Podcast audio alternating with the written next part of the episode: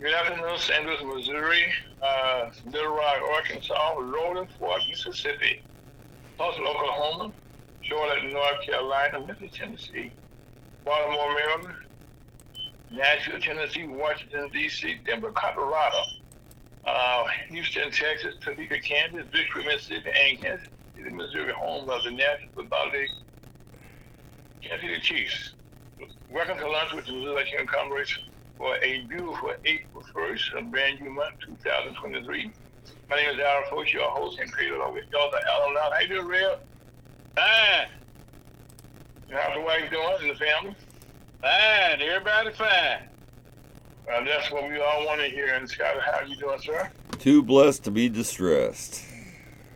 And if you know in your house, there's some stress about to go away because your wife is almost a month away getting that degree. That's right, but then she's got to find a job. Well, Scott, right now, without feeling she go going in, I don't think there'd be no problem, okay? There you go. As a matter of fact, she probably have a choice, to be honest with you. We have a whole lot of mental issues going on nowadays, not just for business, but it's around the whole world, really, Scott. Right. But anyway, we broadcast and live from beautiful Ferguson, Missouri. That's what we base that our station. I called that and all, but right now I'm broadcasting from beautiful Wilson Terrace in North County and Rev in North City, and Scott is down in Orlando, Missouri, and we can be heard live on FergusonUSAAuthorities.com and also on Facebook, YouTube, Twitch, and our broadcast can be seen and be found on Spotify, and you can hear the broadcast again on Monday. Sunday at 1 to 3, and on Wednesday from 1 to 3. And so we're going to join us and another be part of your service. And right now, we're going to get our prayers in with Elder Allen Allen, who's a pastor of Walnut Park Baptist Church, located in North St. Louis at 5547 Avenue, in Missouri. The GPS and the is 62120. And I said, yes, a pretty good church there. That's Dr. Elder Liles, who's the pastor of the Walnut Four Mount Chapel Church at 4457 Linden Avenue, St. Louis, Missouri, 62120. And the next word you hear, we'll be that of Elder Allen Allen, who's the pastor of the Walnut Four Mount Chapel Church, 5547 Linden Avenue. He said 3 times here, and I say, Reverend Ella Liles, Elder Allen, how you doing, sir? Bye. That was 5547. 5547. Right. Lillian. Okay. I'm not, real. I thought there was 5547, but right now we got it. Coming from me saying 44 all the time. I said, that doesn't sound right. Well, we get it straight. We make a mistake. We say, hey, I made a mistake. So I take credit for that. Okay. Because I was saying, that doesn't sound right. No, block that didn't sound right up there. But anyway, 5547 Linden Avenue. St. Louis, Missouri, 63120. Okay, Rev, she's getting y'all straight now. That's it. That's what you got for us. Bow heads. Yes, sir. Heavenly Father, we thank you for waking us up this morning. We also thank you for letting the storm pass over us, Heavenly Father. The wind blowing high, but the storm did pass over, and we thank you that for, Heavenly Father. We thank you for that. And Heavenly Father, we know you can do everything. Amen. Amen. And we love you because you first loved us. And Heavenly Father, we pray that we have a wonderful fellowship with you this morning, this afternoon, in Jesus' most precious name. Amen. Rev, we thank you for that prayer, especially for the storms that's over. So last night the winds were just howling. I do mean howling. Yes, sir. And, and all around us, we're going to talk about it later on in a matter of fact, how God, he just blessed us and kept us all safe and sound, not just in us, also in the whole surrounding areas, okay? We were just totally blessed, okay? So I just have to thank you, God, for all things. So what do you got for us this week, Rev? I'm singing hymn of first verse and the last verse. Uh-oh, what you got? It don't relate with the subject, with the title, the subject. Okay. It's in the hymn book 581. Oh, to Jesus Jesus, I surrender all to him. I freely give. I will ever love and trust him in his presence daily live. I surrender all. I surrender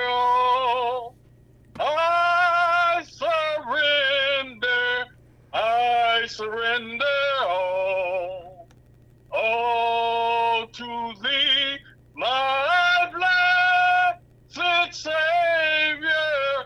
I surrender all to Jesus. I surrender now. I feel the sacred flame. Oh, the joy of full salvation.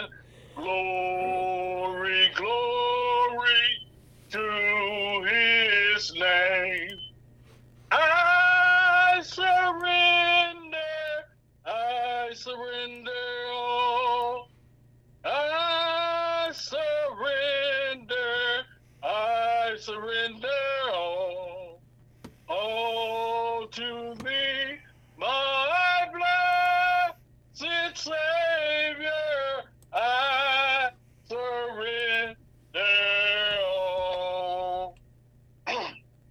We're coming out of Romans.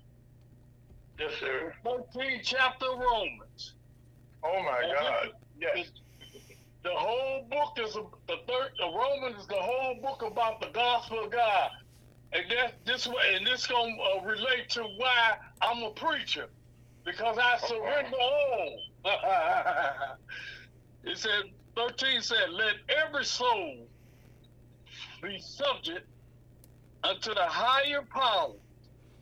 For there is no power but of God. The powers that be are ordained of God. Whosoever therefore resists the power, resists the ordinance of God. And they that resist should receive to themselves damnation. For rulers are not a terror to good works, but to the evil. Wilt thou then not be afraid of the power? Do that which is good, and thou shalt have praise of the same.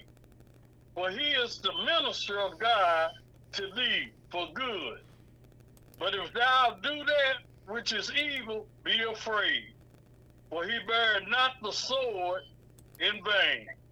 For he is the minister of God, a revenger to execute wrath upon him that doeth evil. Wherefore, ye must needs be subject, not only for wrath, but also for conscience sake. For this cause pay ye tribute also, for they are God's minister attending continually upon his very thing. Render therefore to all their due, tribute to whom tribute is due, custom to whom custom, fear to whom fear, honor to whom honor. Owe no man anything but to love one another, for he that loveth another hath fulfilled the law. That's the law of Christ. For this, amen, thou shalt not commit adultery, thou shalt not kill, thou shalt not steal, thou shalt not bear false witness, thou shalt not covet.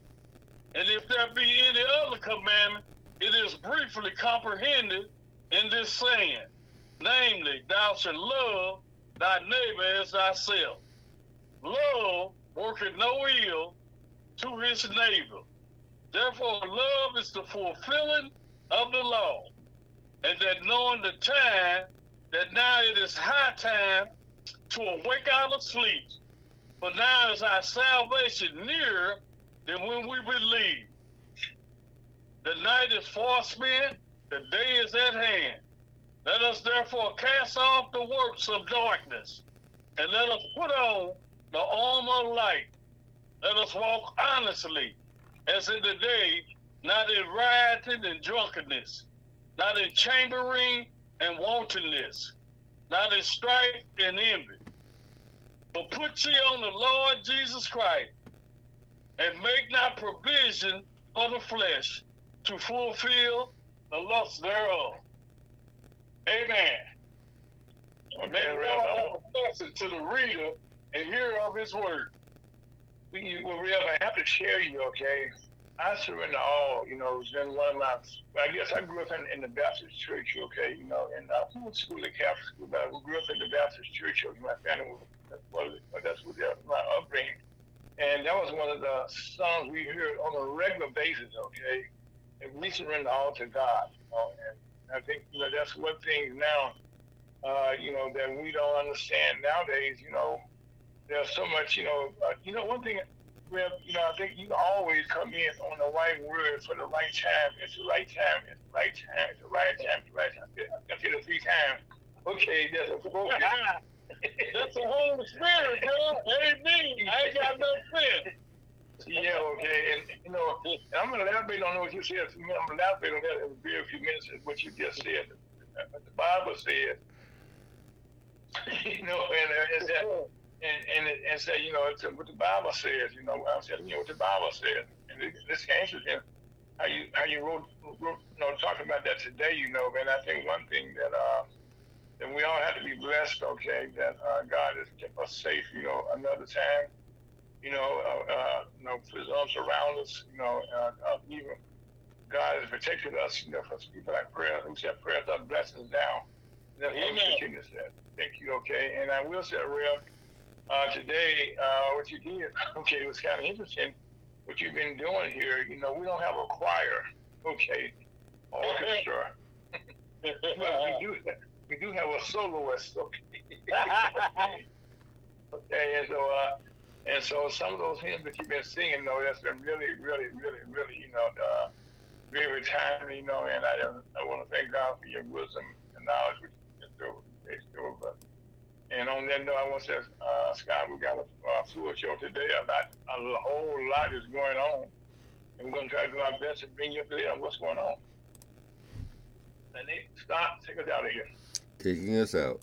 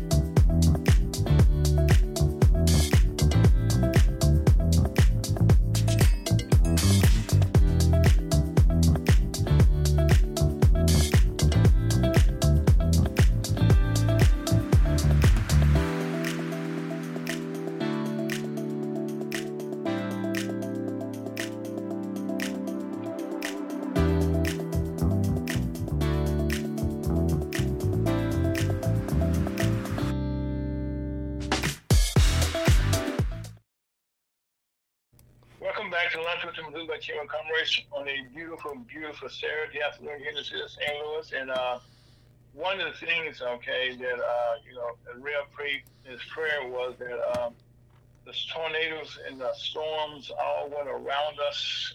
I know last night, we all can attest that the winds were howling last night. And I don't mean blowing, howling. Okay? Howling, okay? That's when, okay? That's different. That's a different, than blowing. Okay. Amen. And I know, really, I have said something like that, and I can't recall it was using that word howling. In the middle of the night, my wife woke us up, okay, and said, well, that wind is howling. I said, and she said, yeah, okay. So again, we just blessed, okay, because we got up this morning, okay. Yesterday. Didn't it, bro? Yeah, well, let me tell you, it was being heard. Yes, sir. It was being heard, okay. Well, God bless you, Lord. Letting us know what's going on. And I guess the best part about all that, that we got to say thank you, God, for that, because all around us there's over 60-some tornadoes, that hit, around us, I should say, and I said around us, like in Illinois. They had a massive storm up there in Belvedere, Illinois, which is up around Chicago, by the way. And, up there, about 30 people got killed up there, which was very much a catastrophe there, okay? But, tornadoes, okay, in Iowa, Tennessee, Illinois, and Missouri was blessed to be, and we in the middle of all that, by the way, that was going on. And they said, and these tornadoes, when they hit, people not aware, they get stronger, and then they jump here, they jump there, and that's when there was no prediction, because here in Missouri, our forecast said that we were going to be, in the middle, of some storms. But again, this is when you get a meteorologist, or they call it a weatherman, a weather forecaster. They can be wrong, and in this case, we already were wrong. That with their predictions here. And also, like I said, this past week, I think yesterday, President Biden and his wife were down in Rolling Fork, Mississippi, which I'm very familiar with that area down there. I grew up in Vicksburg most of my young age. And it's all along Highway 61 there, and they were devastated at the time. Devastated last Saturday, and about 7 people were killed down there. And they say it was just a bad time, a little small town. But the good part about it was that the president and his wife came down, and and visited, and spoke to the people there. But the best part, he said, okay, that most times when something like this happened, people show up for the cameras and everybody say, yeah, blah, blah, blah, and take the sound bites. But in this area, the feds will be there because people are not aware. Congressman Bennie Thompson, who headed the, we forever known in history as the chairman of the January Select Committee on January the 6th, when they did Spain of our history from January the 6th, okay? Well, this is in his district. This is the largest district in Mississippi there. They only have one congressman, black congressman in Mississippi there. And that area includes Vicksburg, Yazoo, Jackson, Mississippi. And we heard a lot about the water problems there. And also the governor was there. So again, a lot of teachers will be there. And I think Congressman Bennie Thompson will make sure that the president keeps his word, And see, one of the things, the president visits someplace, it gets highlighted. So again, this would be something, okay, in years to come, if you re-elect, okay, they're going to remind you, you said you're going to do this in Little Rock, Mississippi, and we expect that to take place. And also, the tornadoes we're talking about here in Little Rock, Arkansas, which was little wings up from Mississippi River there. And that was another devastating tornado there, okay, that killed, didn't kill many people. That's a good thing there, but it just devastated, of course, a Little Rock. And also Little Rock, you got Little Rock, and you got West Little Rock. And so I've been vocal also, but again, these tornadoes, and we talk about these, but this is that time of year in the Midwest, okay, that we have to deal with this type of weather. you know. And so, but Rim said in his prayers that we were so blessed that we have this conversation today, saying we are still here. And also, I want to thank God for all our listeners on the air, for all our members around the state of Missouri, and all our people we have helped and been involved with. Today is the birthday of the Missouri Black Chamber of Commerce. We were established on April the 1st, 2015. That's when we got our certification by the state of Missouri as a nonprofit organization. And we celebrated that weekend. We had our president come. You just got the pictures put online later on this week, okay, where we were former president, late Harry Alfred, and his beautiful wife, who was also our co-founder, who came to St. Louis, Missouri, along with Chuckie Bowe, and Mr. Ivory, our chairman of the board, and welcomed us into the Missouri Chamber of Commerce. And we had a beautiful time that we was in our offices down in Jefferson County, and we had a beautiful time there. And so since that time, I'm happy to say that we have survived the pandemic together. And also, during that time period, we did our first radio program in August of 2015. And I'm happy to say, Scott, you know a little bit about radio, okay? We'll be continuously on the air in 2015, and that's a blessing all by itself. Wouldn't you say so, Scott? I'd say so. Because most times a show may last a year or 2 years, you know, but we've been blessed, okay? Thanks to Reverend Liles, you know, he joined the team, you know, and there was another godsend there, you know, we had so few people audition for the spot that was going to do our prayers for us, but unfortunately, no, I didn't see them being the one that we needed.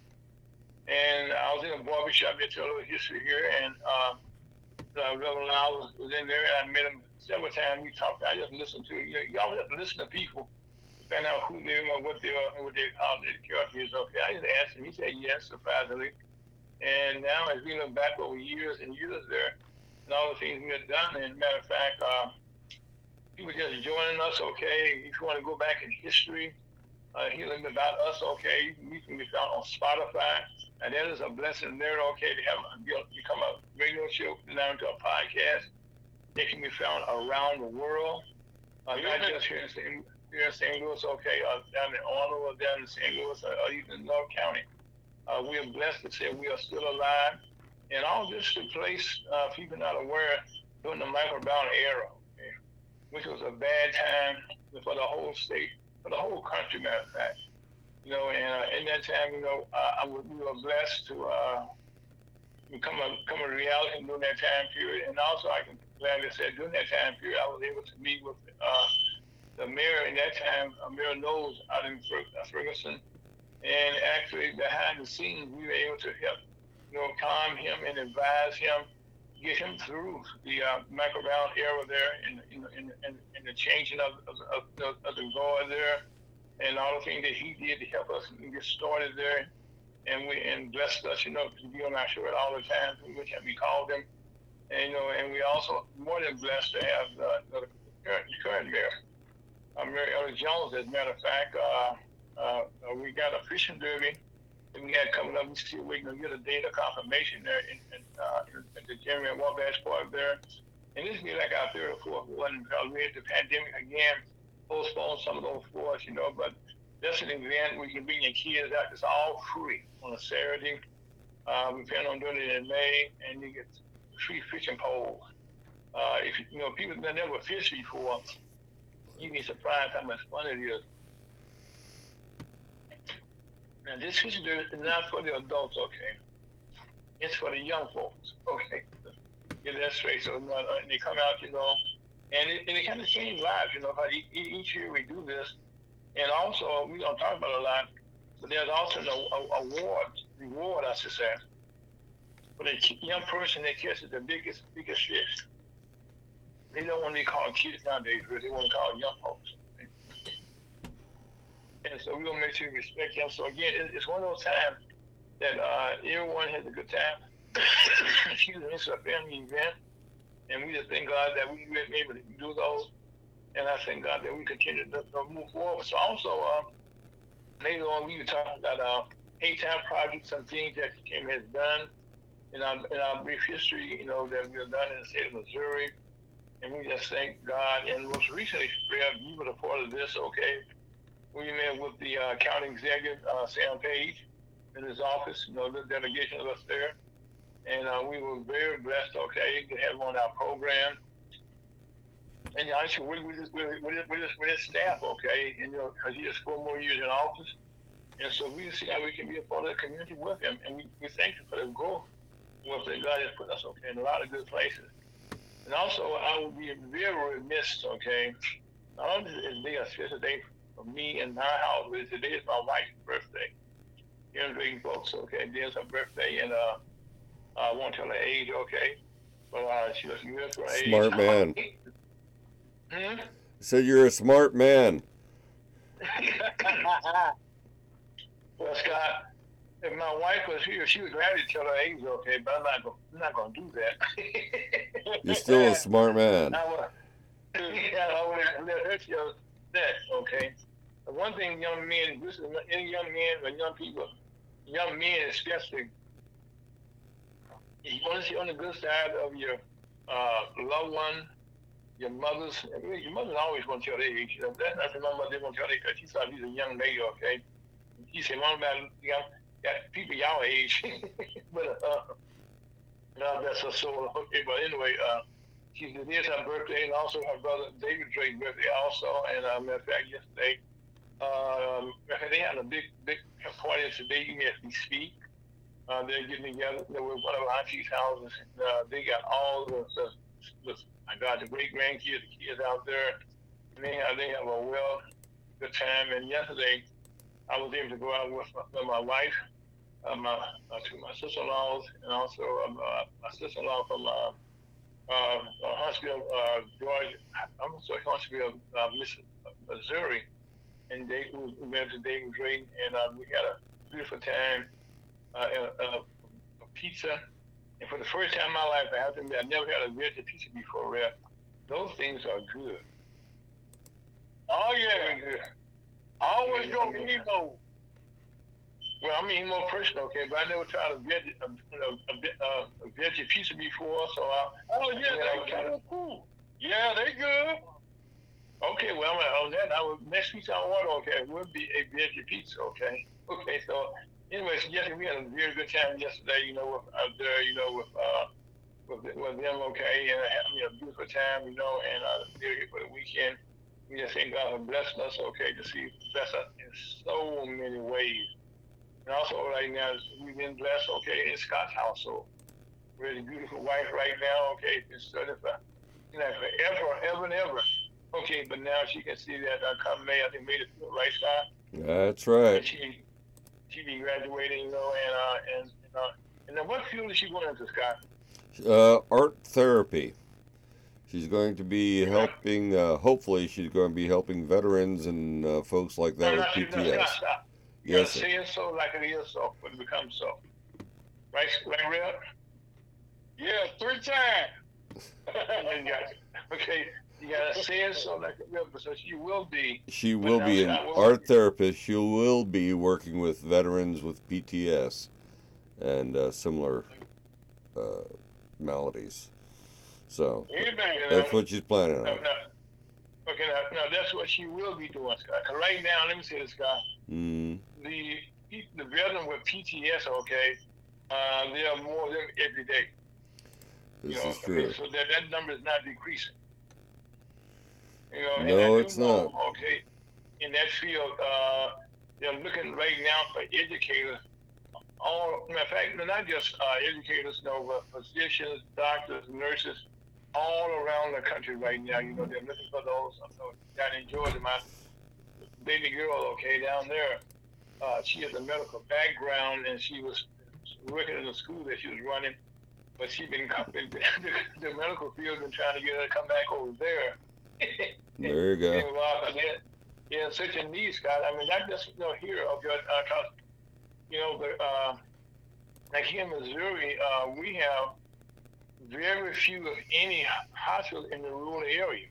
Mm-hmm. You know, and I will say down in Hayti, you know, we are blessed down there to have a hospital in Pemberton County there, which is the poorest county in Missouri, and we do have a hospital there, so that's a blessing all by itself. So again, we have to be blessed there, but again, so, but anyway, that's a little thing about in-house stuff that's going on, you know, and also, you know, we're blessed, you know, to have you as our listeners, and actually, again, it was here since 2015.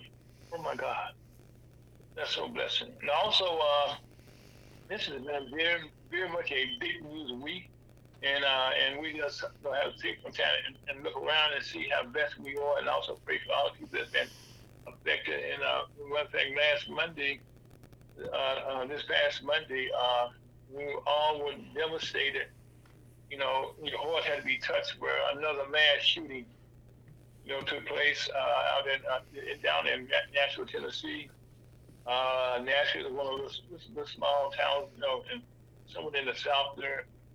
And unfortunately, it was not a public school, but another private school there. They called another covenant school from the church there that had a former student come in, he was about 20 years old. And not knowing yet, you know, all the reasons that theories out there, she came in and shot her way into the building. Unfortunately for the school there, they did not have any security personnel on the grounds there because they're not required, you know, by law, being a private school, you know, a pure school. And coming into the building, the first thing she shot was the principal, you can call her, the schoolmaster. She died trying to save her students. You know, she confronted the gunwoman, the person that was shooting. And also, you know, at that time. Hey, Ira. Yes, sir. I got a little more information on that shooting. Yes. Go ahead, Ira. Go ahead. The lady was the lady went to school there. She went to the college, and because my grandson is down there at that college. Okay. And the doors of the college be open. The dorms though don't be locked. But it was so much security around there that she didn't. She went to the school, and that's where she did her damage at the school shooting and everything. Mm. You know, and on the 3 and 9 year to the school too. Ira, she had been to that school before too. Oh yeah, she shot up. Yeah, right. You gonna tell something, Scott? You gonna answer that? What's that? You about to add something to that? No, I wasn't. Yeah, but anyway, I was saying it was 3 9-year-old girls. Okay, 9-year-olds that were killed. You know, and unfortunately. This touched a lot of families, not just in Nashville, even here in St. Louis, so in the St. Louis area, you know, Washington, Missouri, you know, whether the grandparents, you know. That's why I said, when you kill somebody, it's not just that person, but kill somebody at that age, okay, it affects the parents, the brothers, the sisters, okay? It affects all their cousins, okay, all their grandmothers, the great-grandparents, godmothers, and all the people that who known them. And to kill three 9 years old, I just can't fathom that. I got a 9-year-old granddaughter, okay, and so I just cannot fathom. She's so full of life, okay. I mean, she is, okay, and she just won a contest down in Atlanta, Georgia. Real artistic, you know, designer, poster, one for his place. But again, I can understand. I can't understand. Like it could have pain. Of the parents that has, you know, have that young lady, those young ladies to be taken away from them, okay? And also, you know, life of will have sometimes they have substitute teacher there, you know, who was also killed, you know, and also the custodian there. And, you know, these people, 61 years old, which ones all that died, though. So these were people that had this good life, okay? But they did not need to die. But some of the senses of this, you know. And now the person that did the shooting, she has been identified as having mental issues. And we'll talk more about it in time to come. But in there, she has purchased 7 weapons, you know. legally, and they did not say what kind of job she had, but she lived with her parents, and they had kind of had her, declared, that she shouldn't be kept around any guns, and so, but she sort of had sold all the guns. They kept one, but in fact she had more than one. So anyway, one of the 9-year-olds' funeral was held on yesterday. Evelyn Deacon Horse, where we continue to pray for all of the families in the Nashville community. If you can, these again assault rifles was involved with this again. Now assault rifles, okay. Now I did a little research, okay, but assault rifles are good for people that in certain towns and down in North Carolina. Where they make these rifles at. When they make these things like crazy. So again, these things are made to kill. They use them in the army, in the armed forces when you're trying to kill somebody. Because you're not trying, you don't go shooting or hunting with this, okay, because you get the whole force. With one of these things, okay. And unfortunately, they're not just used in the school, they're on the streets and keep killing all over the place. And we have had so many mass killings right now, and we become somewhat numb because right now, as we're praying for those people, okay, come Wednesday, we had another big unfortunate situation. This time in Fort Campbell, Kentucky, where there was a big army base, a large army base, been there for many years. And on the base there, we lost some of our U.S. soldiers there who were practicing on these. He's not aware on Black Hawk helicopters. I think you should familiar with those in the service. Those are the workhorses, okay, in the services, okay, because they're the ones that normally fly all the missions. Am I right, Rev? Did you fly one of those in Vietnam? They had the Apache and the Cobra. Okay. Yeah. They had the Apache helicopter and the Cobra, and they had the little load that they would put their Mount 60 on the little load helicopter. Mm-hmm. And then they had the mule, the big Huey.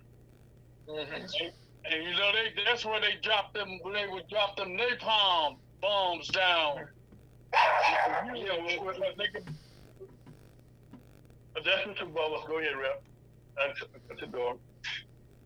Yeah, they could drop them with the Huey. They could drop the napalm down too, and the Huey also had 60s on them too. Or either it's another gun they had on there was that one that shoot real long distance. And very accurate, and they some very big round like a minigun. Wow. Okay. Well, unfortunately, in this case, there were 9 were slain. And these guys were practicing nighttime. Doing nighttime. Practicing. These were like medical helicopters. They were. And unfortunately, like at night, no one, and they were using night goggles, and so we haven't got all the details. But they just sort of identified the families, I think yesterday, who all those died, and so that was took place on Wednesday, and again, like I said, we mentioned a tornado in between there that was kind of, taking place there, and then we also mentioned that President Biden, was down in Little Rock, Mississippi, voting for Mississippi, where, that's one of those things there that just kind of, took a lot of breath, out of a lot of people, and also while they're just going, this is a big news week, okay? The Department of Justice has filed a lawsuit against Northwestern Railroad, and just kind of stem, okay, from all the actions they've been having. So the Department of Justice can hold the company accountable for unlawful polluting the nation's waterways. And people not aware, not only was this a rail accident, but the stuff they had on the train got into the waters. And the rivers go downstream. And so that caused a lot of problems. And also, he found that some of these railroad accidents, we had another couple this week, I want to say. And so right now, a lot of these are coming out because a lot of the regulation took place the last administration, and these are some of the consequences for that. And also another big item that is being talked about is what happened at Fox News. Now, Fox News is, not only just what you see on the radio, on TV there, but they are a worldwide organization. And unfortunately for them, during the election period in 2020, they had lied, to their listeners. And I said lied. They knew the facts. And like on our show, like Real just corrected me early on about saying something wrong, about the date of the address for the church. Well, when you make a mistake, you're supposed to correct that mistake. I mean, you tell people the truth, okay? Where in this case,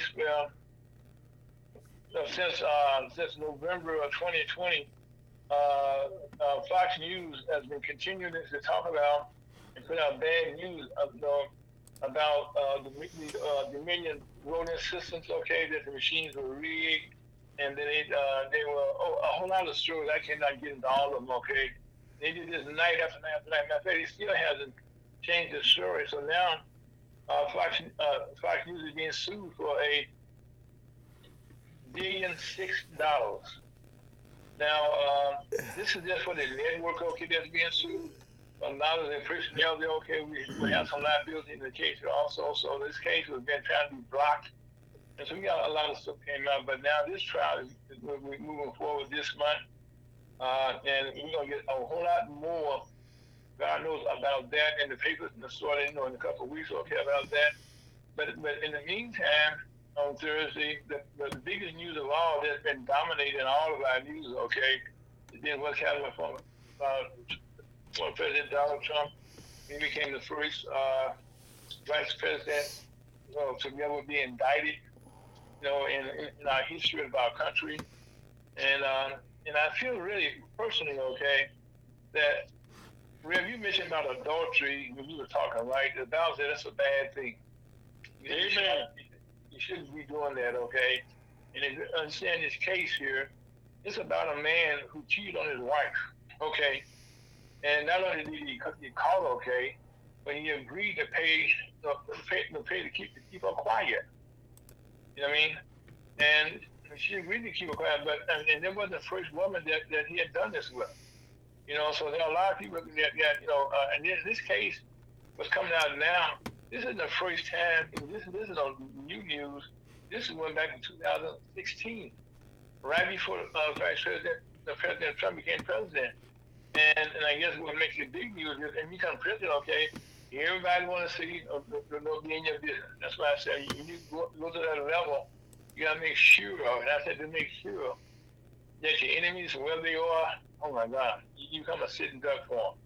And so this past Thursday, the man had district attorney, Mr. Braggs and his team, okay, brought some indictments. And we culminated not just from what he had investigated, but along the way, Michael Cohen, who was his attorney, went to jail. And during that same time period, okay, the investigation was proceeding, and the attorney general at that time said, squash it. And so it was just terrible. Yeah, can I read something? It's one verse out of Proverbs. Proverbs 6 and verse 26. Okay. It said, "For by means of a whorish woman, a man is brought to a piece of bread, and the adulteresses will hunt for the precious life." That's how bad adultery is. Adultery and adulteresses. Well, right now, okay, people look at this, we look at it But Ira, it's talking about both individuals. It's talking about male and female, not just the female. It's talking about both. Because it's a two-edged sword. Right now, this two-edged sword, okay, is bringing our country down, looking real stupid, okay? But what it's also doing, assuming the angels, the lady that they're talking about here, and some other people that got involved, they all right now are making big-time money, okay, off of this case, okay, which is somebody that doing something bad, you know, that's something that you're supposed to be private, and the president himself, them raised over $5 million in the first couple of days. So right now, this is dominating the news. I think it's kind of a bad way for us to shake out our laundry around the world, you know what I'm saying? That's not a good thing. But I won't get into a lot because in the next couple weeks we hear so much about that. Other than that, the rain is supposed to take place on the on Tuesday in New York City, okay, and we're gonna see how that plays out. And also along those same lines, over talking about justice being served, Israel is coming to war almost there. Okay, with Prime Minister Benjamin Netanyahu, who had been indicted himself there, and what he's doing there is unbelievable in Israel. He wants to take over the whole court system, okay? you know, and that's, you know, now that's it's our country here, okay? We have a process that's staying intact, so far, okay? For us to do the right thing, and we're so blessed here, okay?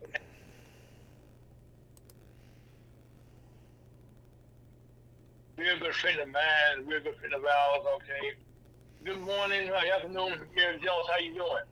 I am doing great on this cold, windy day. Out here knocking doors, talking to people, getting engaged with the people. Let them know April the 4th, which is Tuesday, vote for Ella Jones as Mayor of Ferguson. Whew. Well, Madam Mayor, okay, not only were you the first black female in Ferguson, but since you got there, okay, you got to just sit back and say, I this is what I did, okay? You've been a very busy young lady there because while running for re-election, okay, you've been able to also hire, I think, one of the best police officers in some of the areas in your police chief. You got time to talk about that a little bit? Yeah, we hired... Troy Doyle from the St. Louis County Police Department. Lieutenant Colonel. Yes, Lieutenant Colonel Troy Doyle. Right. Yes, we are excited that he decided to come over to Ferguson. He has 31 years of policing experience, especially in traffic crime. He had a task force, a drug task force that he led. He was the commander in Jennings. So we're excited that we selected him and he selected us. So right, I'm gonna say this for the first time, okay, we got a police chief, okay. I'm gonna say the first and second time because I'm the one previous chief. He had been very active over the years, you know, in the community. But now you have a police chief right now. That's been passed over a couple times in St. Louis County, okay, and for the record, okay, he's also suing for discriminations, okay, but somebody wanted him and you want him, and so I guess, you know, thank you for having the wisdom, okay, get somebody that's want to be in Ferguson. Yes. So I'm going to continue to do a great job in Ferguson, working with the police department that we have, working with the residents, working with the various businesses, so it would be a big plus for Ferguson and for the chief. And also, Mary Jones, right now, where are you canvassing at right now? No, on your team, where you guys at now? Right now, we're canvassing in Ward 3. We are here in Alpin Park, the park that was donated by various nonprofits. That's where we are. We're in that area. It's right off Rutherford. Tell us about that park history, because I remember that Ferguson was an idea, okay, and during your term, you made it a reality. Tell us about that park. Well, I talked with Major Nelson. She's the executive now at at the Whites. Okay. And she got with Ferguson, and we talked with the county executive who donated the land over to Ferguson. We talked to unions, every union. Yes. They all came out and pitched in. Emerson Electric. They're making this park. They put the pavilion in. So it was a lot of collaboration, trying to get this done. I have to stop. I don't want to start and... Okay, no, that's what I said, this young lady right now, okay, is out on the fact, we were talking to Mayor Jones that last night, okay, in the last couple of days, there have been predictions of all type of storms, and we were all fortunate this year not to have any serious tornadoes come to St. Louis. Right. We were fortunate. And about yesterday, okay, it was like almost 80 degrees yesterday, okay, and it's cold today, but that's how St. Louis is. Yeah, it's warm one day, cold the next day, rainy the next 3 days. So, but we working with the weather. Yes. Change the weather. And right. Change it with working, so we working the weather. Well, Mayor Jones, one thing I would say about you, okay, you're a politician in my heart. I've been in it for a number of years. I remember the former Congressman Bill Gates Sr. He's always said that you don't assume nothing in any election, okay? You work and you work and you work, okay? Even on election day, you got to work. And I see that's what you're doing. Yeah, we out here working, we canvassing. We have our gloves on, our hats, tennis shoes. I got Shirley out here with me walking. So we're doing really good. But tell Shirley I say hello, okay? Tell Shirley I say hello, okay? Hey, Ira. Hello. How you doing? Shirley Emerson, okay? Now this lady here's a legend and all by herself. We should say doctor or professor. Is that right? Yes. Okay. Okay. I think Shirley, you got Emerson for Mayor Ella Jones. Now, matter of fact, Shirley, you just showing that, okay, the quality of people that Mayor Jones has working with her. Yeah, she's quality. She's quality, okay, and she's done so much in the community over the years, and we could just go on and on. But the other part about she's a very modest person, okay, and one thing I would say, she's a very loyal person. I could call her a friend also. We go way back, okay. When our days in the third quarter, okay, we go there, we had a lot of good things happen there. A lot of development took place during that time period, okay, that Ms. Evans could take credit for. And she just, again, she's also an educator, and Harrisville University nowadays, HBCU, we call it. That's why I said we go all okay, about the people that you have on your team. And I know it should have been when you kind of started now, and I guess the other good part about that, Mayor Jones, what are some of the changes that you have made since you've been in prison that were part of the decree set that was mandated by the Justice Department? Well, the changes we made that's mandated by the Justice Department is our police department. The policies, stop and search policy they have them with. They're looking to do it for additional training for the police officers. But people must be mindful the officers that were there in 2014 are no longer there. So we have a new force. In addition to that, we had the CRB, the Civilian Review Board came out of the consent decree. And so they're working with the residents and with the police department.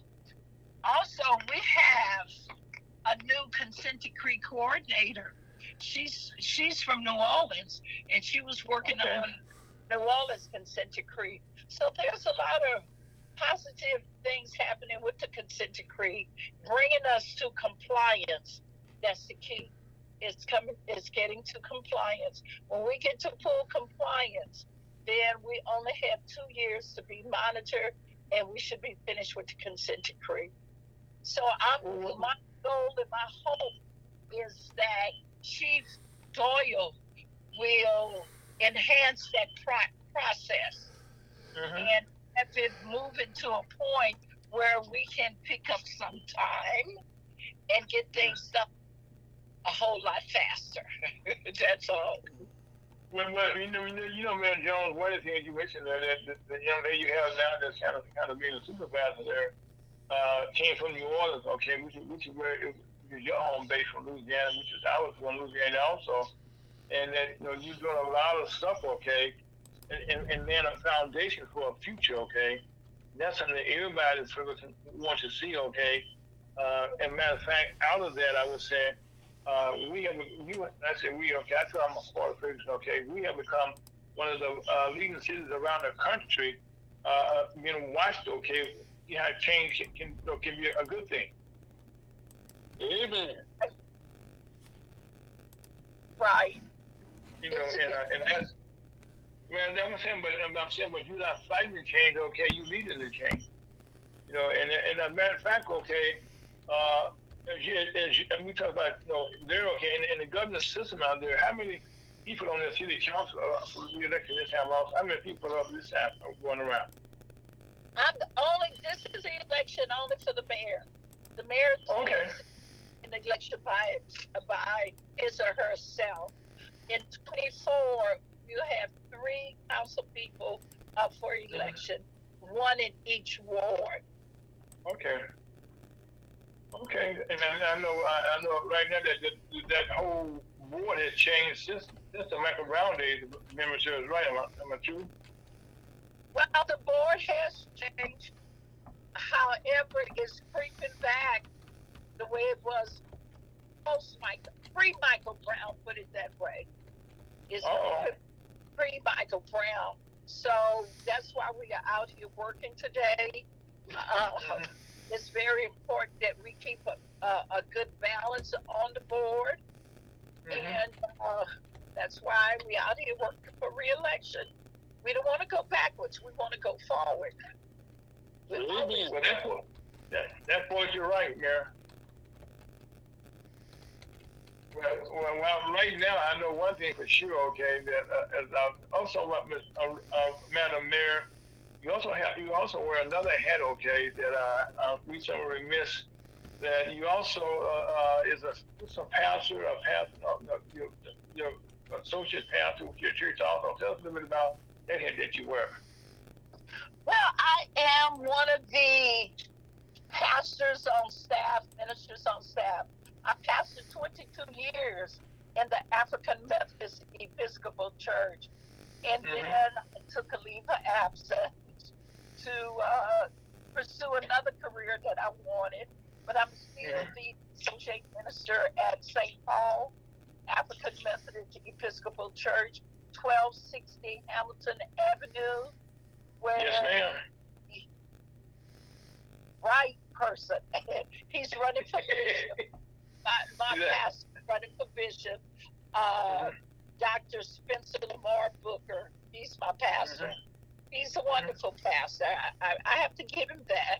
So just working in church, working in the community, doing whatever I can to help people live a good quality of life. That's my goal.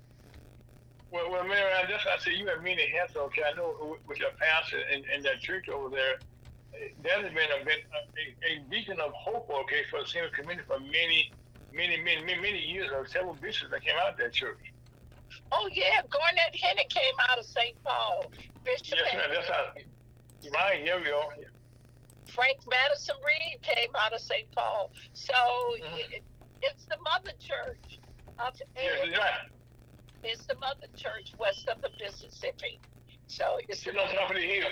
On top of the hill. Yeah.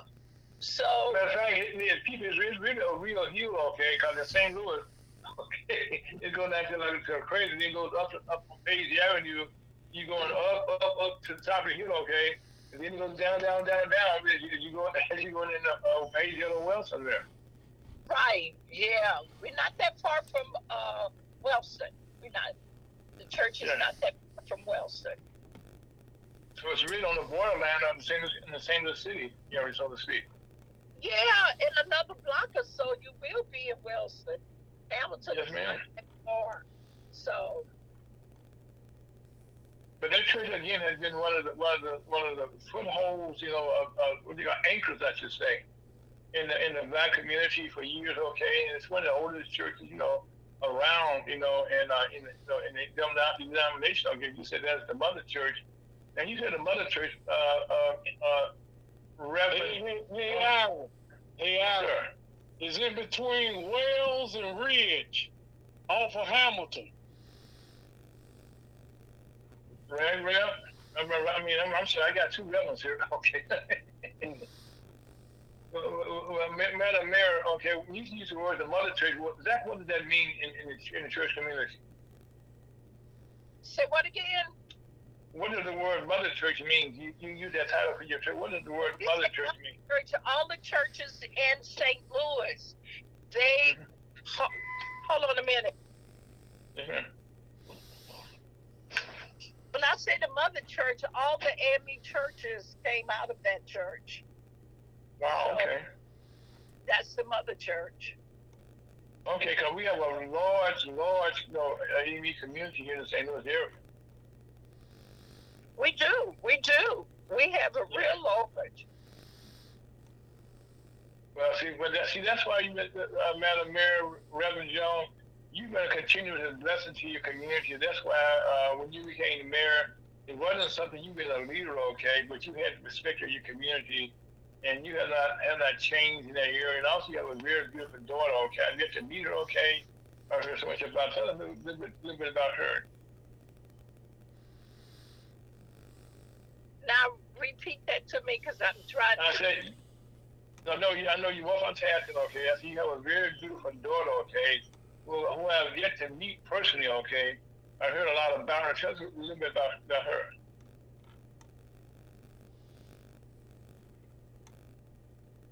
Okay, who we were supposed to be meeting? No, I said we talked a little bit about your daughter, and you want to tell us a little bit about her. My daughter? Yes, ma'am. My daughter is in Dallas. She graduated from the University of Missouri. She graduated from the University of Illinois. I'm sorry. I graduated from the University of Missouri. Okay. Yeah. And she majored in English, but right now, before she finished college, she got an offer from Union Pacific. And she's been working with Union Pacific ever since she's been out of college. She's a trainer for Union Pacific. So that's a big plus. Her college education paid off for her. We're excited about her growth and the woman that she has matured to be. Yeah, I love her. She's like my wife, Peter Pie. That's what I do know about. Yeah, she loves your wife's sweet potato pies. I have to pack a pie in my suitcase every time I go to Dallas for her to get a sweet potato pie. So every time she said, "Mama, get a pie. Get me a pie." So she loves your wife's sweet potato pies. Oh, by the way, Madam Mayor, today is my wife's birthday also. Oh, today is her birthday? Happy birthday. Ma'am. Yes, ma'am. Thank you. Also, Madam Mayor, today is also the Missouri Black Chamber of Commerce birthday also. Yeah. We got started in 2015, okay, and we worked very closely with the former mayor in Ferguson, Missouri. That's where we were creating the work out there, and we did a lot of work, out in Ferguson back in those days, okay. In the Michael Brown era, and also after the Michael Brown era, we've been there the whole time, Yeah. So, our community is growing, and it's grassroots efforts like yours that help us to, stay focused. Mm-hmm. Because our station, when it was created, okay, just, out of the Michael Brown era, the situation there over at Pastor Pearson Church there. And and matter of fact, I was there, yes. And since that time, he's down to the mayor, of Belltown Neighbors also. He's up for re-election. Yeah, he's up for re-election for Belltown to Neighbors. Sharon is up for re-election for Northwoods. Mary DeShay, she's up for re-election for Moline Acres. Mayor Yolanda Austin, she's up for re-election for Jennings. I'm up for re-election in Ferguson. So just about up. And Tim Laurie, Florida, right, up for re-election. So just about all the mayors in North County are up for re-election. What about Reggie Jones? Is he up for re-election? Reggie is up for re-election also. Okay. Well, right now, Well, Mayor, like I said, there's a lot of stuff going on in St. Louis in politics, that are very good, for our community. And a lot of those people who we're talking about now came out of the city of St. Louis, as North County became, our home source for the most part for most of the black community. Right. There's a lot of this election going on in St. Louis City, too. Oh, yes. As a matter of fact, yeah, well, we'll talk about a little bit later on up here, but that's one going to be a changing the landscape for years to come there. How they have done that for many, many years. We'll talk about that, later on in the show. But right. There's a lot of, matter of fact, to me, it's all good, because right now you get, the landscape has changed, and unfortunately, the only thing that has not changed, is in Jefferson City, where the House and the Senate and the governor's mansion are controlled by Republicans, who are now trying to put most of the black mayors out of business for some reason. Why is that?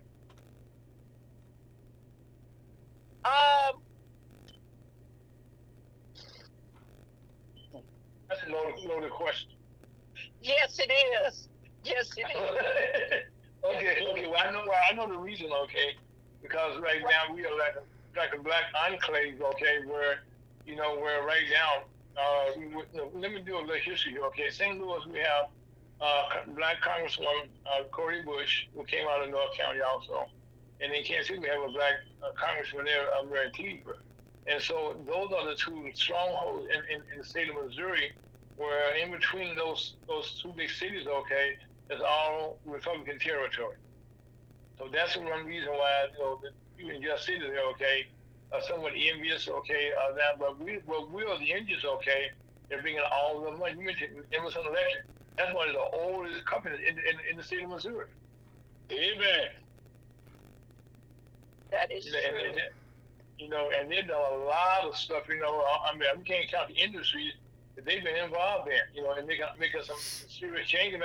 They're still relevant to our community even today. Like you see, every year the point there, create some good paying jobs for the people in the state of Missouri, around the world. Uh-huh. So Mayor, I know that you're canvassing, and as a matter of fact, so right now, as you move forward, I know you're always a forward-thinking person, and I know right now that you're out on a cold day, weekend before the election right now, and you guys got to get tomorrow. I know you will be. Well, I'm going to ask, that you work the hardest on Sunday, right, for the election. So how's the election looking for you? It's looking good. I plan to announce Tuesday night that I am the winner. Okay, I love it. Now, Mary Julia, we are the winners. Yep, we are the winner. Congratulations. That is are the winner. Yeah. Because it's strictly about the people. That's and I'm happy, that we're working right now to confirm a date right now for our our fishing derby in May. So that's what we're on right now. Now we got a date, but we're trying to line some other things up, that'd be another beautiful success out there in January by Emory Warbeck Bar. Right. We're looking forward to the Fisher Derby. I'll be there too. I know you will. Well, you were there before you were the mayor, okay? Yeah, I know, but I'll be there too. So, okay. It's good. I know it's going to be good because the kids are excited, even when they catch the smallest fish. That you know, so Mayor, you know, Mayor Jones, that small fish become a big deal to all their friends who weren't there. Right. Okay. Go ahead. Let me tell the story how big that fish was.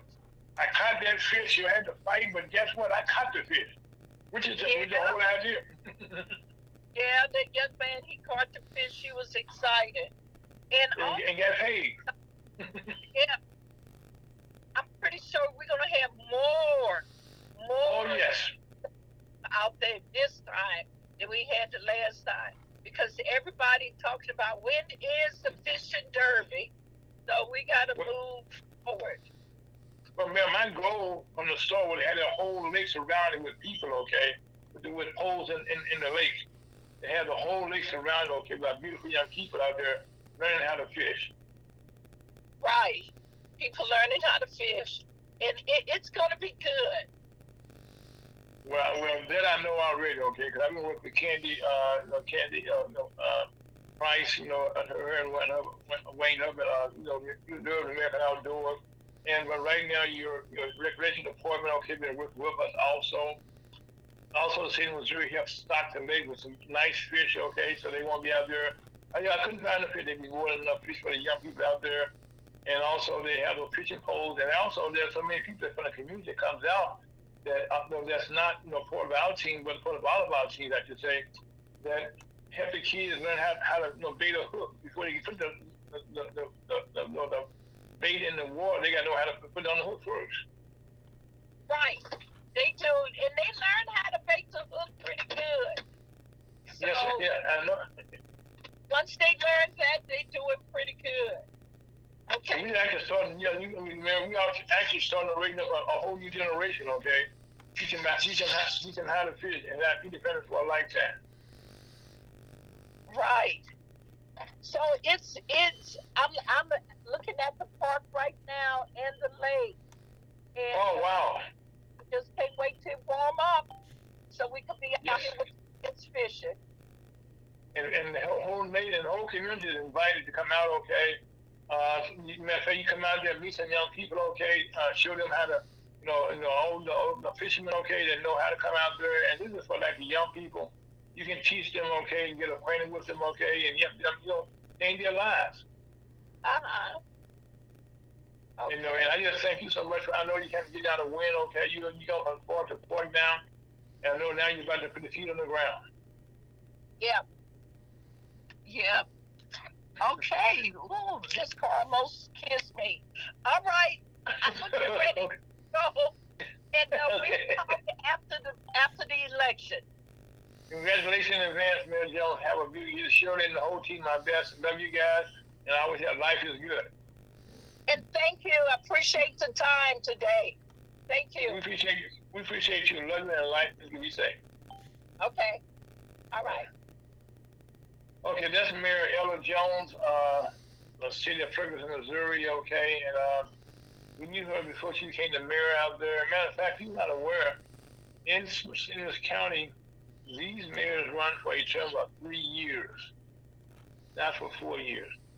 And so, but in a major like city of St. Louis, they run for a term of 4 years at a time. But this is a smaller town here, so Missouri has different rules. But the people all around the state that we always, you know, Missouri is one of those places that's continuously to amaze me sometimes. You know how much of, you know, and I said how much. Okay, for many years I had gone up to York City. Okay, with Mr. Davis, and we had worked with the women league in Boulder. Okay, for many years we were up there on a bus tour, all pre-pandemic. And we were always, you know, fighting in York City trying to get the budget funded, for the community to do some surveys so we could actually tell a story, about what is going on in our community. And most recently, we had some of the legislators there who wanted to kind of block funding for the budget for the entire state of Missouri, for different agencies and our education units, which I think is not a very good, not a good thing, But also, when we're talking about St. Louis, I would say we have some good news to report. In St. Louis City, we are now, can be considered to be called U.S. Chess Capital of the World. It's just, for the council, right? Chess is located in St. Louis West End. And this weekend, Western University will make a chess history. This weekend, we bring the finals of the U.S. college chess tournaments to St. Louis for the first time. So right now, they're coming to St. Louis. That's kind of cements us there as a real chess organization city. And also, most of the top chess players in the world are now located in St. Louis. And so that's a lot of things that St. Louis is doing. Yeah, very, very positive, and I'm happy to say that we're looking for bigger and better things to come, and that's a matter of how we work together as a family. To get things done. We got a few minutes left here. Let me see if we can get a report, from our people in Kansas City. A little bit about what's going on up there, because right now, Mr. MC Richardson is probably standing by.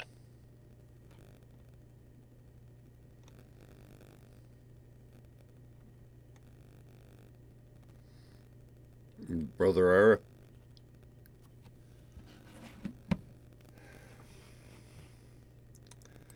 Please stand by while we get our folks back on the line.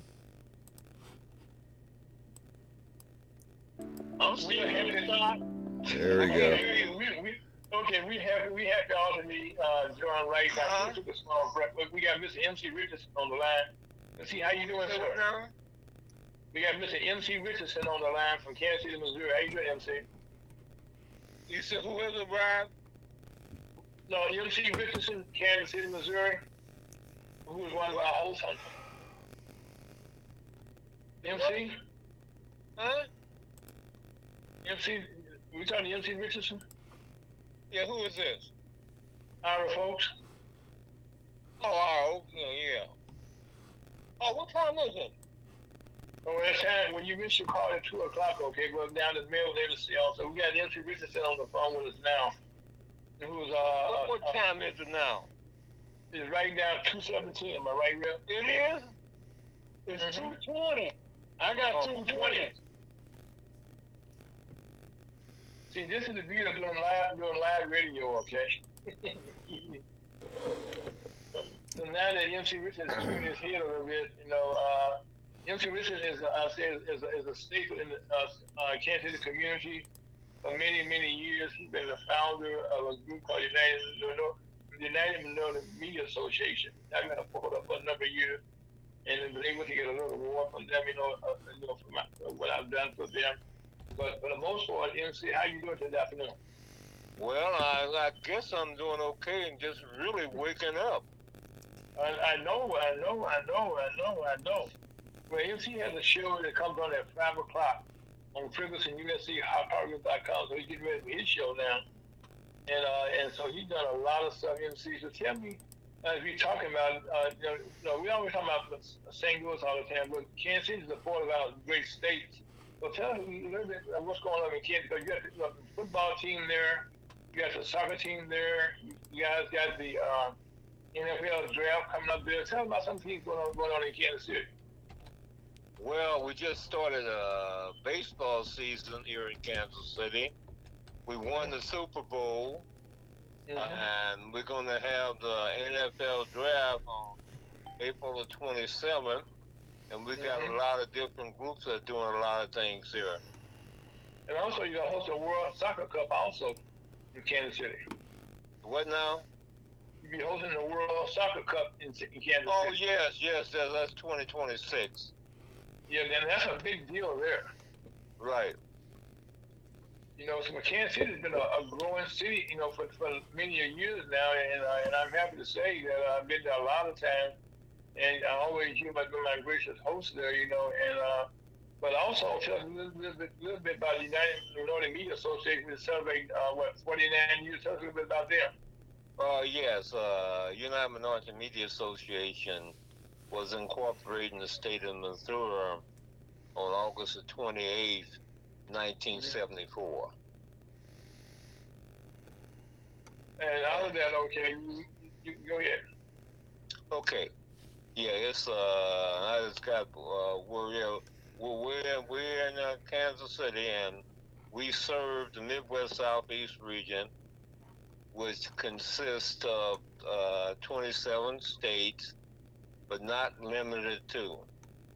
And we work with the Broadcasters Association, the Press Association, the educational institutions, and organizations that are interested in helping us to meet our mission and our goals. And right now, you know, you guys had a big event last year that also was a birthday party for you also. What now? You had a big event like last year, okay, on your birthday, which was also... Yes. We had our Midwest Southeast Regional Conference on our 49th anniversary celebrating we're getting ready for 50 years celebration. And it was very successful. We had people from several different states throughout the United States here, and they tell me it was very successful, and I believe that because I was part of it. Also, I celebrated my birthday. Yes, sir. And right now, he's happy to say, well, he's 83 years old. Yes, I am. And still kicking pretty high for old man. Well, we're kicking, but not high, good. It ain't that high, is it? Right. But as long as you're kicking, that's all that matters, brother. And like I said, but in that time, well, we feel that we are just getting started and been trying to recruit more younger people, especially the people in those different radio, TV, advertising, marketing, public relations. Mm-hmm. And we connect up with different other states and different other cities like Ferguson and St. Louis, and throughout the state we work with different people, and we want to recruit more people to get them involved. We also have my mic, that's Minority Youth Majoring in Communication, but not limited to. Mm-hmm. Well, that's a whole lot of stuff, Mr. Richardson. Well, we're just trying to get more people who are really interested that can help us support it and get more people involved. Amen. Now, right now, most of the thing that you're doing, because I'm going to deal with communication or social media as a whole. So, what do you kind of see the future for being for social media going forward? Because right now, it has so much information out there. Sometimes people can't control it; it's controlling us. You agree? Well, yes. And then we're just updating our what we call it, our web page. We gonna get that, bring that up to date, and include other entities and social media to include that also. Mm-hmm. Well, I know right now, okay, that a lot of the things that you have seen grow up in Kansas City has now become like we always said St. Louis is this, but Kansas City is growing, okay, and our population is declining here in St. Louis. I said before you said, okay. Well, we're very braggadocious that Kansas City is the largest city in the state of Missouri. You said that for years, okay? So now you have that crown now, okay? Well, you guys have better shoes than we have. well, we think about. Well, I will say the downtown kids, man. If y'all been in a while, that's like that whole city has changed, okay? You know, you guys got a new airport. Tell us a little bit about the new airport. How's that coming? Well, I understand they, matter of fact, it should be, I think that was on the 28th, KCI. And yeah. They said that's supposed to be second to none, but they got that terminal at KCI. Uh-huh. Well, I think right now, you know, a major turn, I think right now, you know, that you guys have positioned yourself, you know, for a long time as being, possibly being the number one city in the city of Missouri for some time to come. I can see that also, okay? Right. We hope to don't stop growing, but continue growing and attract other entities to join us in serving the world. Yeah, because one thing I will say here in St. Louis, okay? I just finished with talking to Mayor Jones out in Ferguson, but we were just talking about, okay, that the decline in St. Louis City has been a blessing to North County of St. Louis. We have a large constituency there of a lot of black mayors now, okay, that's in that area as well as the black mayor of the city of St. Louis. So right now, we're going through a transition, okay, but I think bigger things, bigger fish are about to come our way. Yeah, we would say we're speaking of a few you got. Black or African American mayors in Blue Springs, Grandview, Kansas City, and then we got our twin city, Kansas City, Kansas, and we got Lee Summit, and we are growing in that aspect too.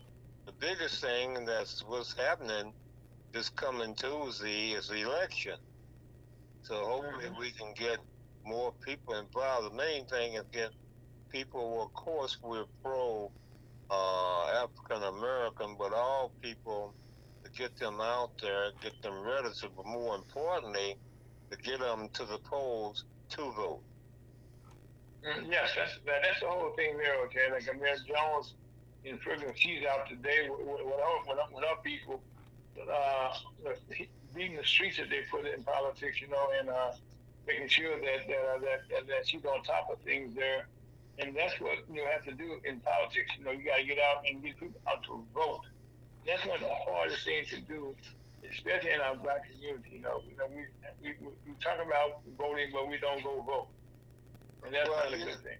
You know, just recently we have Freedom Incorporated. They celebrated their 60th year as a political organization here in Kansas City. And they have people from St. Louis, St. Joe, people from Springfield, throughout the state, and other states that join us in a very successful 60th anniversary. And that's one of the oldest black organization in the state of Missouri. It is. And that's why I said people, you know, talk about Kansas City, which I always have said for years, okay, and I come up there that you guys are bigger than St. Louis because you guys seem to always don't mind. You embrace your future, okay, and you're not afraid of change. Well, that's true, and we welcome anybody to come join us and become a part of this largest city in Missouri. Well, we can box in North City, Kansas. No, that's not true. We said that backwards. But anyway, Mr. Richard, we want to thank you for taking some time today, okay? Because I know you got to get ready for your show at 5:00, which I'll be joining you. Who are your guests today? Well, we have retired Major Rebecca Bradley. Okay. We have a person with the what is it? We got one person that. We have several groups here, and they all will be joining us. A lot of people are veterans, and we're going to talk about that, the importance of being a veteran and how you can take advantage of being there for, they say, thank you for serving your country. Okay. Well, we're going to thank you for joining us today, okay, getting us a little bit about what's going on in our sister city, Kansas City, you know, and I just thank you, okay, for always being there for us, okay, and I want to thank you so much. And I will thank you very shortly. Okay, thank you for allowing us to be part of your program. Okay, thank you, sir. Okay. And you have a good day. Scott, take us out of here.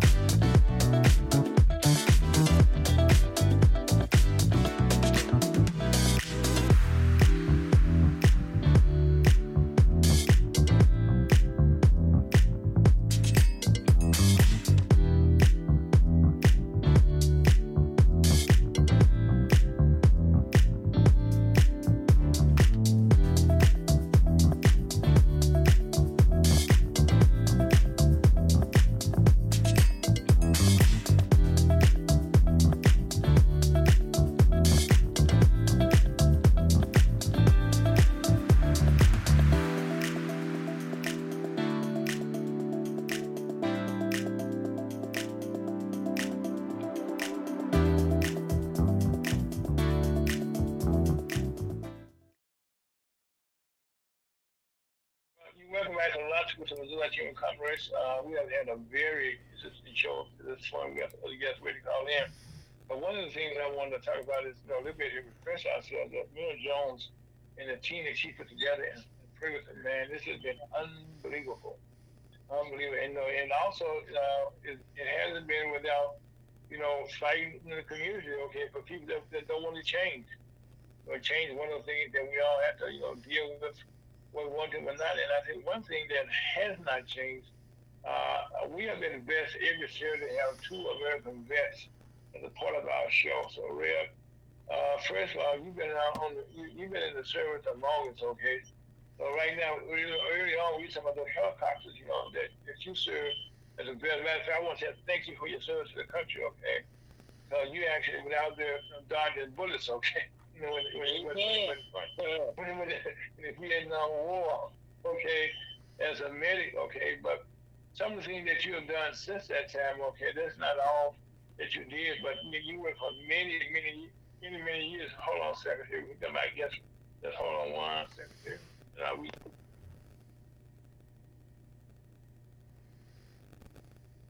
will join us today in our calls today. So, Committeeman Bill, how you doing, sir? Sir, I'm busy as usual. There's so much going on out here in the neighborhood. You know, I'm always out here on something, day and night looking at going on. I just pulled off the scene of a four-family flat on fire. Looked like I wow. In the neighborhood, or some guy come out the back of the building, all of a sudden the building's on fire. Wow, well, where did Mr. Committeeman? That was just about 30 minutes ago, you know, and I had to wait there till the fire department get there. And it's on blaze. Wow. Looked like it was being renovated, but somebody looked like he had other intentions for it. Yes. Well, where's that building? Sleeping in there. Where's that building located, Mr. Committeeman? Well, that was 4205 street called Peck, if I'm not Peck Street. Oh, right. Oh, yeah. Oh, right there. Oh, that's the 5th district. Yeah. That's in the 14th ward, which is the 3rd ward. Oh, and he was talking about the 14th ward. I know it's a Peck over there in the 5th district off of Grand. Well, yeah, that's the 5th. That's part of the 5th district. That's right. Sure is.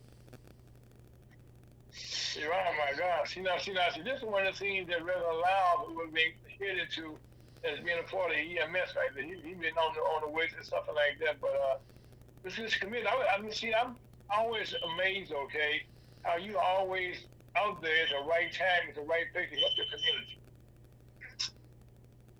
You know, and in the good spirit of things, in the good spirit of life, you know, I try to do the right thing and try to keep up. They focus, you know, that was our motto. That was our motto for the last 3 years on the Dr. King thing, staying focused, you know. Mm-hmm. Being part of the Dr. King, you know, a state party, we tell the people stay focused, you know. And so this is part of that, just staying focused and being out there, you know. Okay, well, Mr. Bill, I just mentioned that you committed in the 3rd ward, which is soon to be now the 14th ward, but also you also a leader, okay, on the Dr. Martin King Honorary Committee. Tell us a little bit about what you do there on the parade right here. Oh, I've been a part of that for 40 years. You know, I was part of an organization which started by Mr. Norman Say and a guy named Bill Bailey that worked for the city of St. Louis. Yeah, Bill Bailey. I know all of them. And what it is they got together and decided, you know, to continue to support the fact to make the Dr. King a federal holiday in the country. So it was online by protesting, and we walked and marched and stuff until it became reality, even in Missouri. Right. And so I'm still a part of the organization. I'm the marshal of the organization here in the state of Missouri. Mm-hmm. I'm the grand marshal. And also, not only that, okay, you know, you also been a force in your community, because you're not in your life, you were a committee back in the late 70s, am I right? Yes, I took my first committee appointment in 1978 in the 3rd ward. Mm-hmm. And the 3rd ward has grown since then. So, Mr. Bill, let me ask you a question. So, just so we have some understanding here. To our listeners, okay, St. Louis City right now have an election on Tuesday, and that election is not a normal election, okay, because now St. Louis City has normally been 28 wards in the city, and that's a vote of all of us. So that's been cut in half now. Correct. Now how many wards? That'd be 14 wards, okay. So now where was the 3rd ward laying at? Well. The 3rd ward was still landmass, the biggest ward, the 3rd ward in the city, and now it's become part of the 14th ward, which is still even the largest ward landmass, but it's not the largest population, the landmass. Mm-hmm. Okay. Okay, now, so there's an election going on right now for the alderman, and we had a race before where was the former alderman was part of the Bosnian family for years and years and years, okay? And he actually lost, okay, Brandon Bosley. And we now have two candidates that's running right now. One's a city representative, and another young lady. That was about those two people, you know, man. Well, it's not too much to say really about one of them, but it's much to say about the other guy that's running. he's the young man that's running. His name is Aldridge, and he's been a part of a lot of activist stuff on the scene of being an activist, like I have been more than him for many years. He's a young guy, and he's coming up through the ropes, and he's also was a state representative out of the 5th Ward. Mm-hmm. And the ward as a committee man, we represent. Well, at the time before they changed the district and downsized it, I had 3 state reps that run through the 3rd ward that I had to support, or if not endorse. And now, the state is still the same amount. It's still the same amount in the state, but as far as the automatic race, it's altogether different now. But it just it didn't affect the state offices. It affected the city offices when they downsized the wards. Mm-hmm. Now we still got 3 state representatives and 1 senator, which is Carla May, and that's a local senator, and we right now we're gonna have another alderperson in the 3rd ward. And what they done in this election when they downsized the ward, they also had approved a proposition. Whereas as opposed to just running in the primary and winning the primary and being sent to the general election, as 1 candidate. Now they got 2 candidates. They got 2 candidates that can run in the general election. You can be nonpartisan. You can be whatever you want to be, but you can run whoever gets the most votes runs in the general election. And so that's what's going on in the city of St. Louis politics right now. So right now there are a lot of aldermen, from 28 to 14. And you and I thought about. I'm thinking about this. I want to see right now how the Board of Aldermen chambers can be reconfigured. Because it's been 28 chairs for so long there. See how it can become 14 chairs. Well, with that came along a higher salary. I guess they put that on board with the automatic race. Once they downsize it, they're going to, they got to also, I think it's on the table to remodel the Board of Aldermen downtown, also do something to remodel it also. And another thing, it comes with a double salary, whereas one alderman is making $34,000, $38,000 close to that a year with all the incentive. Now they be making close to $80,000 or $90,000 a year, more than the state reps, more than your state representatives make, and more than your senators make. And more than senators also. So more than your senators make. So and that part of, I think that's really the mechanism which is a practice causing a problem with some of the people running for office now, because they figure they can come from the state office and come down there and run for alderman and make more money. Some of them that side of it. Most of them are. I know that for a fact. So that's also Mr. Bell, when you're saying that. Also, what happened there, if you're a state rep, you only have 8 years to serve in office. So 4 two-year terms, or if you're a state senator, you can only have 8 years. Also, 2 years as a senator, and 8 years, and then you gotta leave your city. So right now, as an alderman, if you're elected, you can get elected. I'm not going to be re-elected. It's much more attractive to anybody, to be honest with you. So, could you, pardon me, sir, I got kind of off track there with you. What was the point? What was the question? Well, I was saying that salary-wise, that as an alderman there, you run every 4 years, and you can be there as long as you want to be, as long as you get re-elected. As opposed to being a state representative, yes, you're right, because it's termed out as a state representative and a senator, and so right. Yes, and that's. I think you get 2 terms, which is 2 four-year terms as a state rep and a senator, but you have to run. You have to run every 2 years as a state rep. Now here in the city of St. Louis, and with that said, the salary is a big difference in salary. They make almost about the same amount the aldermen make as a state rep. Some of them I feel is going to run down here to take that position and want to be the alderman because it makes more money. So, but they had an experience. Also, Mr. Bill, I need to say this, the commitment, is an unpaid position. Well, yes, that let me share something with you, because it may seem so odd and so off track, and it may seem really to the point, it's kind of ignorant, like, But my case in point was that, I'd have been 90% of my life in, public service, and, and just helping folks and trying to help myself.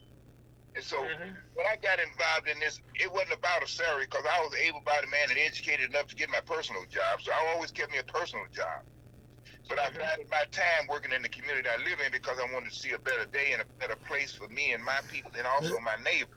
And so I pointed my life, I lived most of my adult life and my part of my youth in the days of public service, doing just that. Now, the part as far as being a committee man, it's a state office. It's part of the state party. And so we're not elected through the city, but we are part of a state party as a committee person.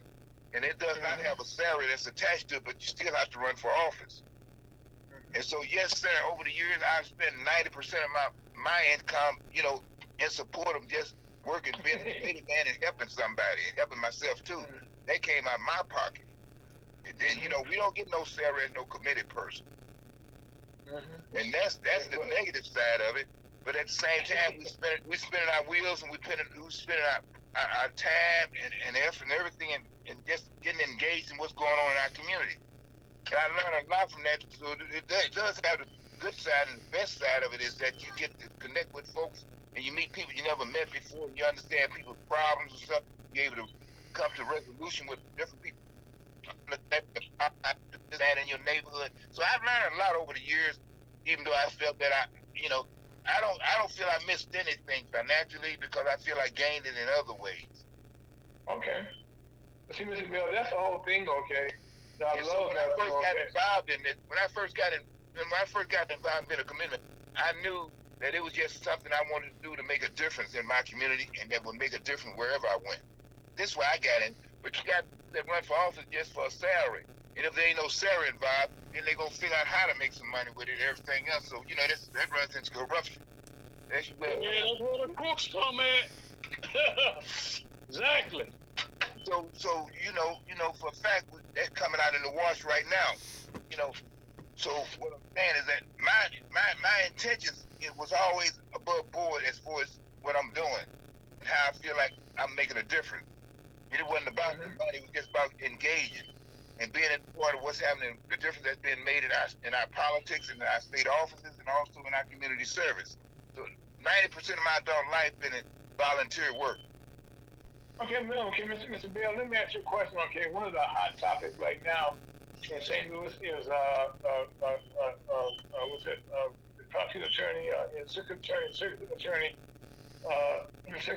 Attorney Kim Gardner. Tell us a little bit about what's going on there. Well, that's politics. That's politics. What's happening now? You have some people coming against our Circuit Attorney Kim Gardner. That's ours, because I worked when she first wanted to be anything in the city of St. Louis. She came and sit down in my office and talked with me. She came and met with me. She's Miss Betty. I want to be state rep. She started out as a state representative after she got out of law school.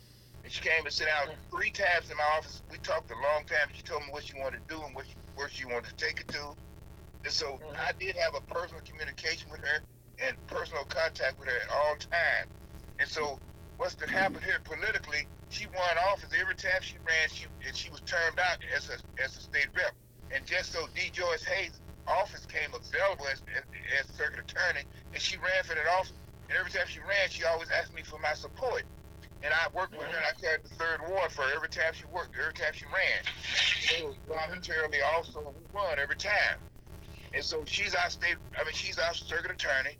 She has a good background, she has a good heart, and she's on the real tip. She has programs that's been instituted that they never had in the city of St. Louis that would help young folks, and help people when they get their first time in crimes and stuff like that. So she's been doing all she can. We did with Wesley Bellum adopted the same thing he did out there, what she was doing in the city, trying to help these young folk when they get involved in crimes and stuff like that. They putting them in programs and stuff, and they have to complete these programs before they're able to be released.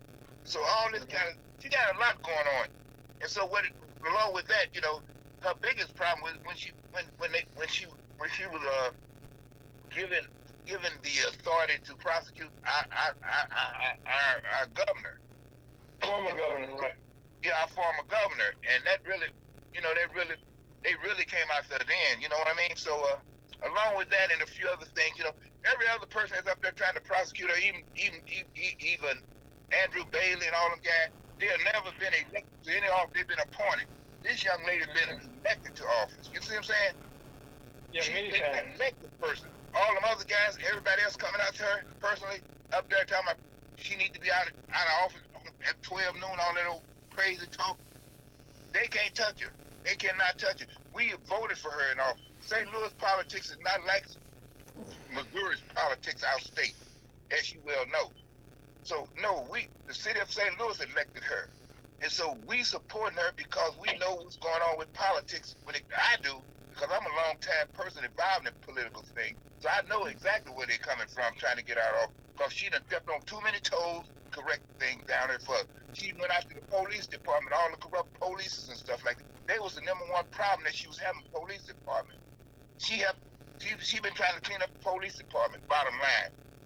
And when she go to court, she don't have none of the police that got problems, that's been caught up and stuff as prosecuting her witnesses, because she cleaning that office up on the side of the police department. That's why she haven't taken some of the cases possibly to court, because corrupt police have been behind these cases charging folks.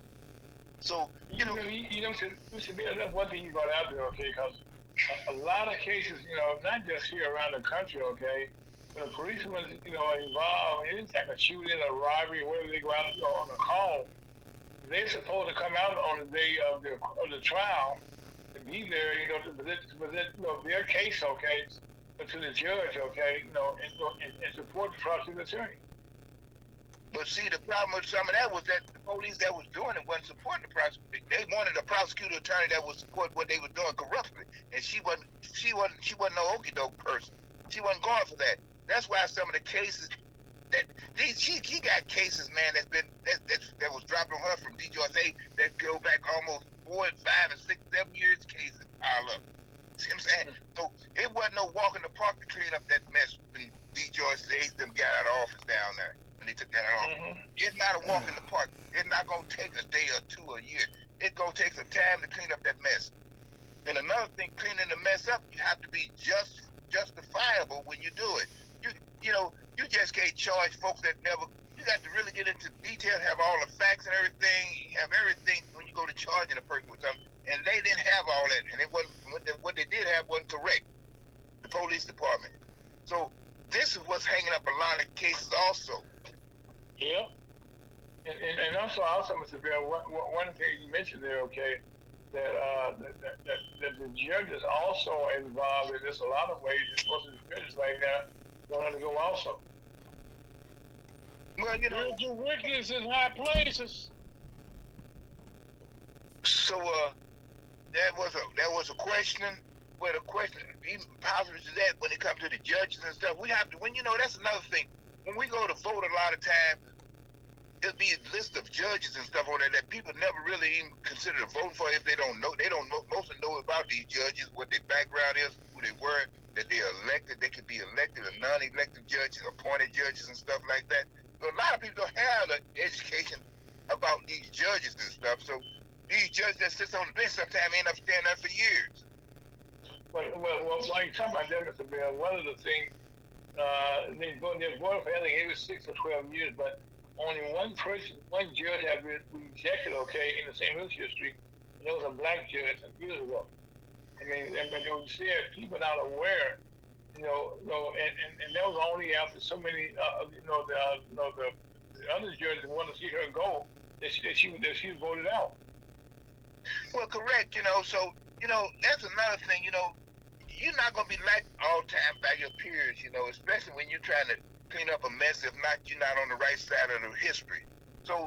This lady that we elected in the city of St. Louis, Kim Gardner, we've been wanting her to stay on the right side of history and to help us get justice and stuff like that. So there's a lot of activists like me out there supporting her totally, because we know what she's up against. We know the politics that's coming at her, and we know it's not justifiable.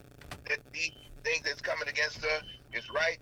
So again, I say, so that's why we sticking and staying with Kim Gardner, because we know the bottom line, the root of the problem we've been having when it comes to justice in our system.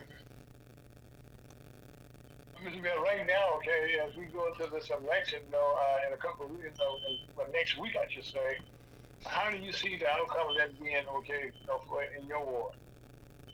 Well, in my ward, this last election, we still had only about what they call a 13% turnout citywide.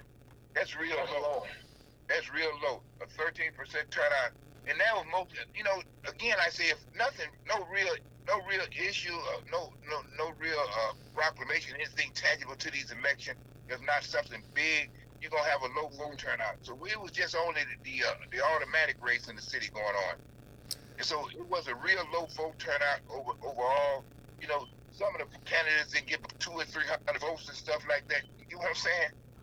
And so it didn't take much to beat them, especially if you wasn't a well-known person that could carry a whole lot of votes. So it's real low vote turnout. So I see it as, being another low vote turnout this election coming up.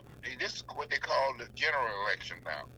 And so I figure over in my ward, we already got a new alderman, but it's going to be, I think, real close when it comes to the young lady, Miss Ebony Washington, and also Rashid Aldridge. It's gonna kind of be close, okay. But she really beat both of them. She beat all three of the candidates. Matter of fact, she fend well over them when she. Oh yeah, she did. Brother Ira, it's 2:57. Okay, thanks, Scott. Mm-hmm. Hello. Go ahead, Bill. We're getting a time check. Go ahead. Yeah, so I figure in my ward over here, it's gonna be a low vote turnout at the same time, because everybody's not overly interested in this stuff like they used to be years ago, because we just come through a pandemic and everything going on, and people really trying to get back abreast on getting their livelihood back if they can, and you still have the economy problem, when it comes to, our fair share, economically. You see food prices jacked all up and everything. I mean, they done double the food prices in a lot of these old major stores and places and stuff, so the people's interest as far as voting have really dropped. Yeah, it's frustration.